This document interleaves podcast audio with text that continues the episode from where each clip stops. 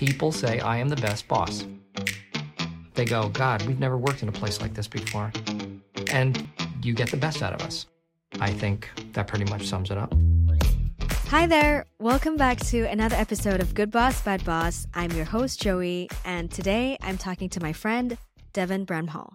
She's a growth advisor, co host of Don't Say Content, former CEO of Animalz, and no stranger to anyone in the content marketing world. We met in New York for the first time when I started working for 360 Learning right before COVID. Fun fact you can actually watch our first meeting in episode four of Onboarding Joey, my docu-series. Devin has an incredible journey going from marketing manager to director to VP and then to CEO. In her last role, she literally asked for her boss's job and got it. Devin knows what she wants and is not afraid to ask for it. But what exactly happens when you become CEO? Not a lot of us have the opportunity to experience being the boss of all bosses, but we all have certain images and notions in our minds power suits, important meetings, personal assistants, calling all the shots, like in the movies, right? Well, Devin's experience was slightly different, and she's here to share her firsthand experience of what being a CEO means. So let's get right into it. Hey, Devin, welcome to the show. I am so happy to be here with you specifically. I am so excited too. We have met, I think, literally twice in real life, but I feel like I've known you for a long time just watching your journey and probably you watching mine. well, we worked together too. Eh, not directly, but our companies worked together. It's funny, you were so close in terms of proximity and work. And then I feel like I spent most of my time following you through onboarding with Joey. Yes. For people who don't know know you, do you want to introduce yourself just a little bit? Who you are, who you've been. Tell us about yourself and your journey to becoming a manager. Did you ask to become a manager? So from that angle. The first thing I ever saved for, I was 9, was a real life cash register. I wanted an actual cash register from the store. And I worked my butt off to get it. And by the time I got the money, I went back to the store where I'd seen one. It was at a BJ's or a Costco. They didn't have the exact one that I had wanted before. So I didn't buy any of them. If that's not a tell for the future, like I don't know what is. I was really into calculators and cash registers and then really particular about what I wanted and worked really hard for it definitely started as a child. And I did absolutely go after management from the beginning of my career. Like I tended to move up quickly because I would dive deeper into the things I was doing than people expected and get really good at it. And this is down to things as small as my first job out of college was as a secretary slash billing support for our accounting team. And I reorganized the printer room behind us, changed processes. I just really went after each task that was put upon me, no matter how small. And that tended to help me move up. Two times that I remember was very deliberate about it. It started at SpringPad, honestly. I wanted to move from customer support into content marketing. Didn't have any experience. First tech job. And then I found another job so that I could go to them and not be worried because I didn't mention it to them. I didn't say I got another job, but I wanted to feel secure in having the conversation. Small company, you don't really have a lot of options to move back and forth. Got to be a content marketer. And then nine months later, another company approached me about working for them. They wanted me to do customer support again. And I used that to own two departments. I was like, I don't want that job. And so I kept saying no. And he was like, Well, what do you want? And I was like, I will run customer support if you give me a team who I can hire to run it for me. And I want to run the marketing department. I mean, it's a tiny company, it's 18 people. But I guess you had to be pretty good for you to have bargaining power. Otherwise, it'll be like, okay, well, you don't want to do this job, we're going to find someone else instead of you. So you probably were pretty good at whatever you're doing, or you had a good reputation that gave you that. I was actually kind of a thorn in people's sides. But yeah, my thorniness is what made me effective in certain areas and pushing things through. And then I worked really hard. And then later on, that helped you get to more of a middle manager role and then director and then well it's funny because Help Scout was a negotiation. They'd invite me to apply. It was a dream job. They were hiring for a director. So I like hired into that jump. And then with Animalz, in my first year, we were in an offsite with the leadership team. This is legendary. You've heard the story before, but I just pointed right at Walter and I was like, I want your job, man. And then he gave it to me like a few months later. Did you plan that? Did you know that you wanted the job and you wanted to tell that to him, or it was the spur of the moment? Like he asked everybody what their next move potentially could be, and then you thought that's it at that time. So Haley and I have been planning to run the company together all along because Walter, to his credit, spent a good amount of time working with a coach Cecilia Landholt, she's amazing. She was my coach too, deciding what he wanted from his life and realized that he liked to start businesses. He didn't love running them. He asked that question for a reason. For people who don't know, Walter was the CEO and then Haley was the VP ops when you were the VP marketing. Yeah, I think a lot of leaders, even if they're open enough to come to the conclusion that leadership and power are two different things, it's hard to give up power. Leadership is very difficult and often not that rewarding. They can't let their hands off things. And Walter did an okay job at it and continued to do better, which I think is like the highest form of praise that you can give someone trying to turn over their company because it's really hard. So it's like you wanted to be in a position where you'll be able to make the most impact. And in this situation, it's the CEO of this content marketing agency. So it wasn't necessarily wanting to be a CEO per se. I didn't want to be CEO in general. Like that wasn't the career pursuit. My desire was always around impact, not power. And the only things that interested me about power were how I could change the work experience for others to be better than mine coming up because mine was abominable. like how different was it to manage a team as a middle manager versus managing a team as the CEO? I'm assuming that managing a team as the CEO is like you have to think beyond your team. You have to think about the whole company and how all the different pieces work together. But I would love to hear if you have more thoughts on this. It's completely different. You're making big blanket decisions to try to serve as many people as possible fairly. But it's not fair. No decision you ever make is fair completely to everyone. Your company decisions should be fundamentally team based. But again, sometimes you have to make decisions just about the company to be able to have a company that at least most of the people can still be employed at. Those are actually deeply important because if the company fails, no one has a job. So it's unfair to some people and fair to others. And that's just the way the world works there. Second, this was a situation we had at Animalz. So there was a cohort of the team. We were a global agency. So we had teams all over the world, all full time for the most part. Everybody was employed, had a full time load of work. There was a cohort that wanted benefits for family members, like kids and spouses. There was a bunch of people getting more disgruntled about the fact that we were not adding this benefit. So I did math in the all hands. I was like, here is our balance sheet. Here's what goes into COGS. Here's what goes into all the other stuff. I took like a flat number. I'm like, 10 million. Broke it down. I'm like, most of this goes to a few people making the product because we're a service business, right? And I said, the benefit that you want costs all the money and then some that we have for any type of team benefit, whether it's perks or insurance. It takes more than what we're already spending, way more. We have 130 people.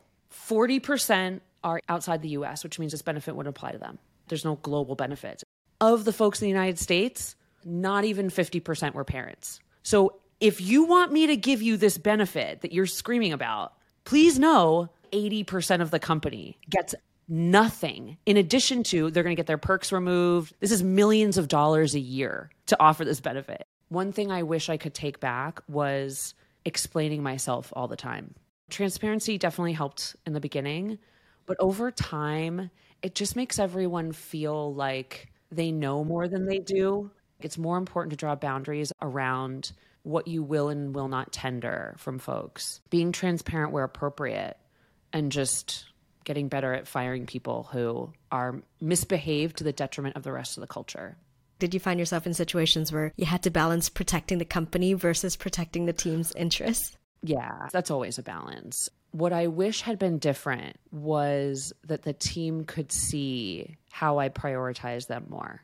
I think this might have also been a product of 2021 and 2022 when everyone was just mad constantly, no matter what you did. There was this sort of like vocal minority who kept saying things like, Devin cares about growth at all costs, which I don't think they know what that phrase means. You mentioned in another podcast how you've let go of your people pleasing tendency ever since becoming CEO. I guess it relates to what you mentioned about well, people will just nonstop complain or they will hate on things, and you just at some point need to let go of wanting to please everybody because that's not possible. Once you become CEO, there's a target on your back from all ends. Your job is to answer all the things that literally no one else in your team can answer. I wish I had a different word for this, but it's actually good for the overall organization that you as CEO own people's negative feelings sometimes because somebody needs to be held accountable.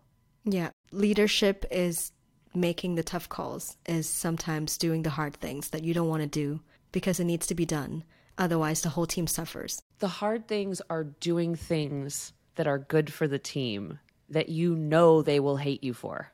Because I can do hard things all day long. Life is about doing things you don't really want to do sometimes for the overall benefit of your whole self. But in leadership, you have to do that. And that works because people's feelings are fleeting holistically you're doing a good job and you have people's trust, you can use some of that trust you built, do something you know will overall positively impact the company, like layoffs.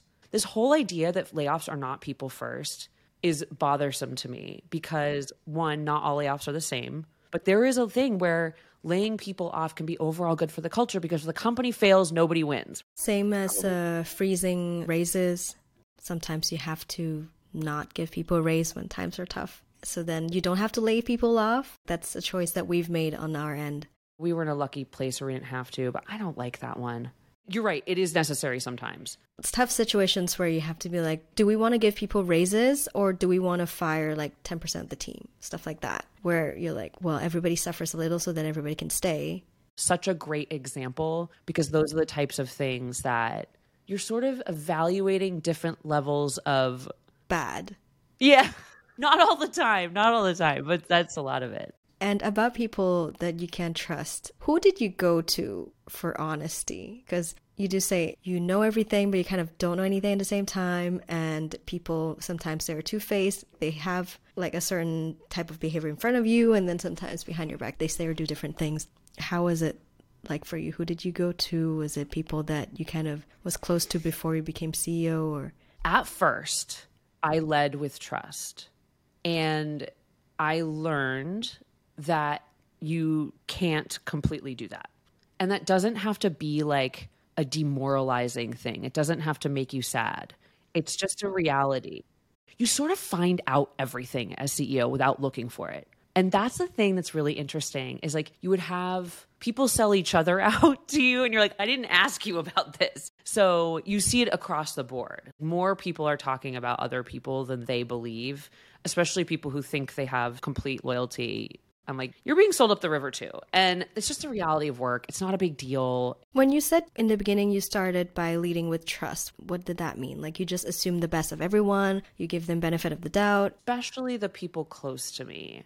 And I would say that was a mistake. You just need to remember that no matter how much you like the people around you, that you're not friends even if you're friends outside of work.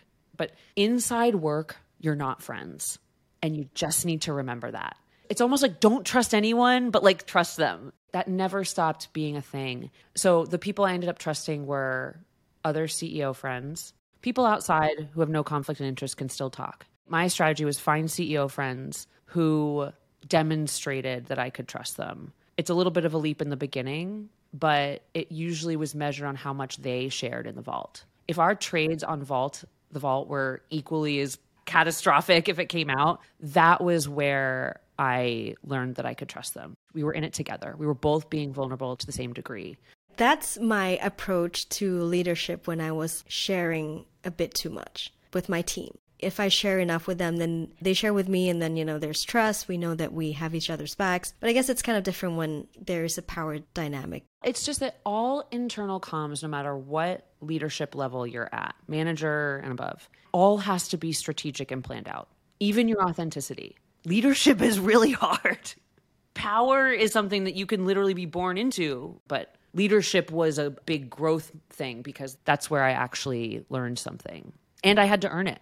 My belief is that you absolutely should lead with input, but there needs to be boundaries on how much input you look for. You need to be honest about how that input is going to be used or not used so your team doesn't feel taken advantage of. There's a fundamental belief that goes into someone's brain without thinking that if you ask something, a change will happen. So you just need to be really clear about that. So I would say I would be a lot more delicate and reticent about getting feedback than I was because it can set the team up to feel bad too, even though your intentions are the exact opposite. Yeah. Asking for feedback versus leading by consensus or dis- making decisions by consensus are different things. And like you said, it's about setting expectations of I ask for feedback, but it doesn't mean that I'm going to do what you asked for just purely because it's not possible because everybody's asking for a different thing. So it's literally impossible. And also, I think as a leader, your job is also not to be a pushover and have a stance. Stand for something that somebody probably will disagree with because you believe it's the right thing to do. Totally share your point of view there. And make sure you point out every single time you've implemented the team's feedback and do it constantly because memories are very short. So, I want to now ask you how it was like being a female CEO. Did you feel like you were being held at a different way or judged differently? How was that like for you? I learned that even as CEO, there was still unfairness around opportunities that were available. I think to a certain degree, no matter what, I would have encountered behavior of some kind that wasn't pleasant. So I can't say all of it was gendered, but I would say by and large, I did not feel adequately supported as a female CEO. This led to me quitting because the level of perfection that you have to across the board became so untenable. It's like I was given the most responsibility, but like the least ownership. I remember having that discussion with you when we met in New York about how you don't own a bit of the company. Do you think that would have made a big difference? It's not about the financial, like, it's about the ownership inside. Look, money is the way you express it in business. And obviously, I'm not like, oh, I don't want to make money. Of course I do. I'm an ambitious person. I want to make money. I have goals. My beliefs were so strong. At the end of the day, no matter what I believed, because I didn't have any stake it was always reliant on Walter and I agreeing, which we did. We had the same North Star, and that kept us together. It didn't matter if we didn't agree on the how. That's how you learn from each other. But I had no stake in the future, and he could just change his mind at any point and say, That's what we're doing. The only options I have are trying to convince him to do something else or compromise or leave. That doesn't feel like a true partnership. It was powerful to hear that and the experience. I'm sure it was a lot for you. And thank you for sharing that with me and with us. I am not a victim. I invited all of this. I got to be CEO of a company. That's freaking awesome. And it came with some things, some life lessons that broke my heart. It absolutely broke my heart because I was naive in my beliefs about leading a company and being a boss.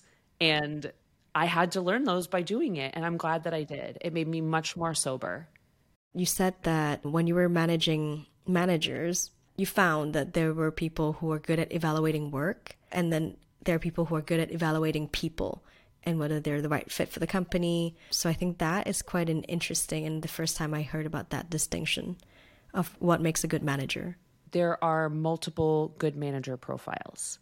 And the majority of what makes a manager good is putting them in the right place that will unlock all of the things that are good innately inside them and make learning all the difficult things rewarding for them, I believe. It's not really hard. It just took me a long time to figure that out. So, there are people who are really good at evaluating more tangible things like the creative work. You know, like a creative director is excellent at the work, but maybe at least historically not always the best managers across the board, right? Or they're not known necessarily for being the best managers. I'm sure there are plenty. And I think I would fall into this category a little bit where, or mostly where you're good at leading people. And so you're good at drawing the work out from your team, helping them realize their own potential, helping them grow and thus elevating themselves and through that elevating you. I think that's really important in knowing the difference between the two, especially if you're running any type of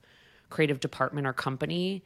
One piece of advice that I have is if you're hiring someone to lead a team, don't hire the team before you hire them. If the team already exists, fine. But I've had multiple people that I've advised for who are saying that they were going to bring in this person at this level. And they're like, but first I have to hire this doer I was like, no way. I have been the product of taking over multiple teams of existing people.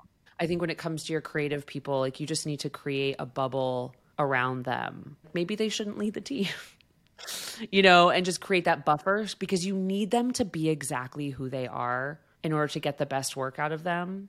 Although I have to say, I've had a lot of bad bosses, but I still learned a lot from all of them. And it's usually the real mean ones that I learned a lot from. I would never go back to that because I had a horrible, anxiety ridden, bullied upbringing. Same. I hated the whole experience of working with bad bosses, but then you learn the most. You're either like, I will learn how to never be like that person, or they made you go through hell. So you just upgraded your resilience, your attention to detail. So you mentioned that you had a lot of bad bosses. Would you say you had mostly good or bad bosses in your career? Bad. Okay. Without question. One hand, I can count the good ones. So, not so fun or fun anecdotes that you want to share? One time, my CEO told me while drunk after some dinner or something that he didn't use his veto card on me. Like that was supposed to make me feel better. Like he didn't want to hire me. The hiring team pressured him. And the best he could offer was that he just didn't veto me out. Is he saying that to say now I changed my mind, or is he saying that to say I never liked you and still don't? I don't know that level of crazy, so I can't tell you. He didn't like me for a very long time. Then he did, and then he didn't. But by then it was because I was misbehaving, so it was fine. Oh, I once had a boss say, after said meltdown in front of the entire company on HipChat, even the senior leadership team was like, What was that? That was very strange. And he never explained it, never said sorry. I tried to force him to have a chat with me, and he did not show up in person. I was like, I don't want to do this over the phone. Refused. We talked on the phone, and he said that if he weren't married, he would try to date me. That means that he likes me actually, and that he assumed I knew it was a joke. I was like, maybe you should tell your C suite that because they also don't know and can't explain it. Oh, I remember one time I'd put together this elegant project management plan for this big thing we were going to do. And we had the kickoff, and the CEO wasn't happy with it. Even though I had Trello boards organized, it's possible it wasn't perfect, right? But instead of helping me make it better, he brought me into a conference room and told me he understands that that's something I'm not good at so he's just going to take over for me to help. And he did a terrible job. These are obviously terrible bosses moments. I feel like the worst ones are ones that are not too bad. It's not bad enough so that you report them to HR, but it builds up over time. And it kind of wears you down. The funny thing is, with all this talk about company culture, it actually hasn't changed much, especially on the DEI stuff and inclusivity. Because you can't measure it, because measuring it makes the people you're hiring be feel tokenized. It basically means that people get away with talking about it without making any progress because the numbers are what matter. Are there more people from minority groups in positions of power? It makes it easy for people to pretend like they are doing the work and they're not doing the work. And behind the scenes, they're total freaking monsters.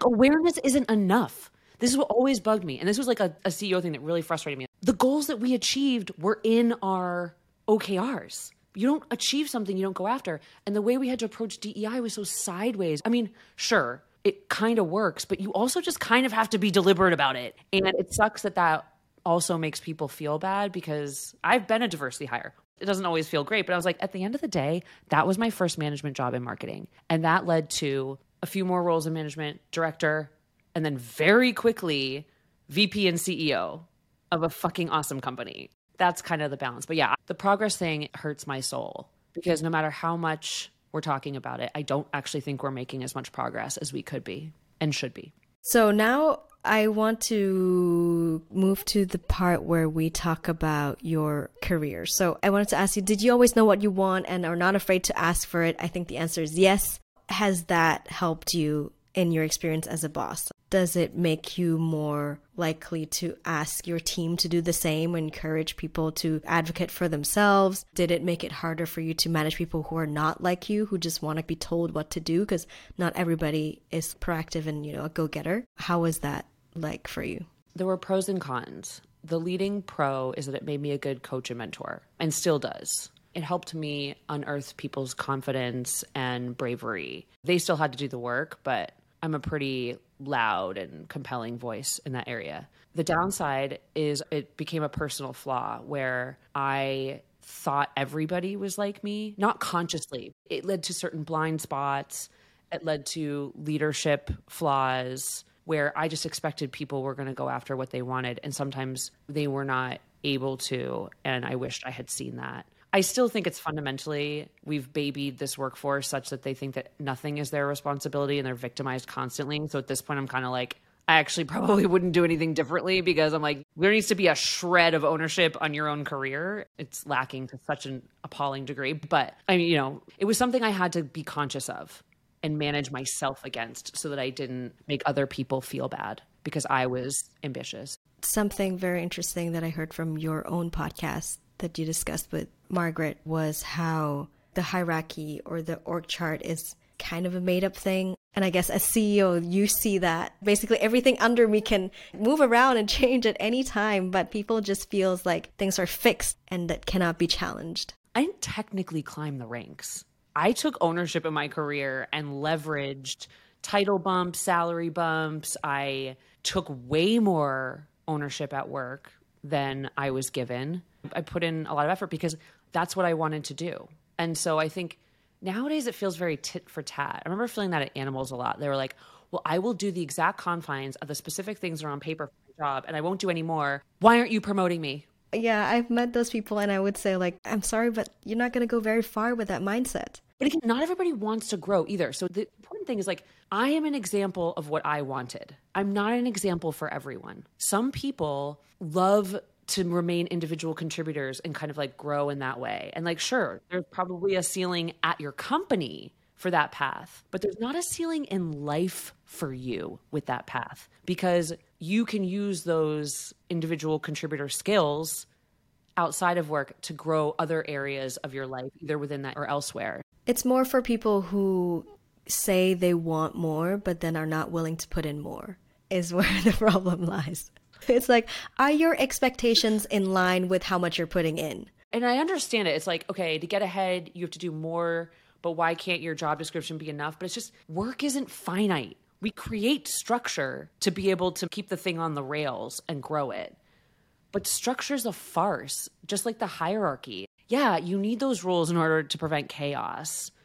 But job descriptions too, it's like if you find an area where you can be useful and you care about it and you're excited about it, and then you are intentional about leveraging that to get ahead at your company or elsewhere, you need that gray area. I leveraged gray area to grow in my career constantly. That's pretty much the only way it happened. And by being kind of a pain in the ass. Yeah, and everything could be changed and negotiated and challenged, especially in tech and in startups where things are so like fluid and needs change, goals change every few months. It takes a special kind of personality to thrive in these situations. But also, like, I hear that not everybody is trying to climb up, and that's fine. And we need people like that for stability and foundations. God forbid there's a lot of me out there. I have a whole company of Devins. No, it'd be horrible. But I think what made it work for you is you were willing to take the bad sides along with the good you wanted to be CEO. It was super hard. It was like huge learning experience. It was amazing for you because you get to do all of that. But like you're taking the good with the bad. You can't just be like,